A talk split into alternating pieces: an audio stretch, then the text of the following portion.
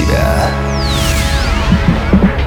Приветствую, дорогие друзья! В эфире Mind Show Мотив «Включай себя». С вами Евгений Евтухов, и сегодня мы поговорим о том, что такое чувство вины. Это враг или помощник? Время от времени мы встречаем людей, которые страдают от привычки извиняться. За то, что пришел на минуту позже положенного, за то, что громко закашлялся в общественном месте, за то, что ответил на личный звонок при коллегах. Казалось бы, это элементарная вежливость, которая говорит о хорошем воспитании.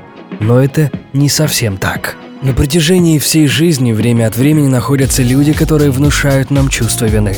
Мы могли не сфокусировать на этом свое внимание, но за нас это сделало наше подсознание. Оно как стенографист записывает каждую мелочь, даже на ту, на которую мы не обращаем особого внимания. Так вот, вина – это не только признак наличия совести. Вина – это мощный инструмент управления человеком. И если присмотреться, такой способ манипуляции можно заметить буквально на каждом шагу. Ребенок упрашивает маму купить игрушку, а если она по какой-либо причине ее не покупает, и ребенок плачет и обижается. Если мы не общаемся с дальними родственниками, с которыми у нас нет ничего общего, кроме фамилии, наши родители часто говорят нам о том, что мы бесчувственные и безразличные создания. Даже если мы ежедневно виним себя за какие-нибудь мелочи вроде бессмысленной спонтанной покупки или пирожного, съеденного после шести. Для того, чтобы избавиться от такого балласта, как чувство вины, необходимо выполнить простые упражнения.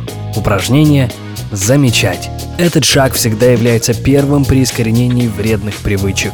Чувствовать себя виноватым – это тоже вредная привычка, поэтому все, с чего следует начать, это фиксировать каждый случай проявления этого подлого чувства. Вина съедает человека изнутри.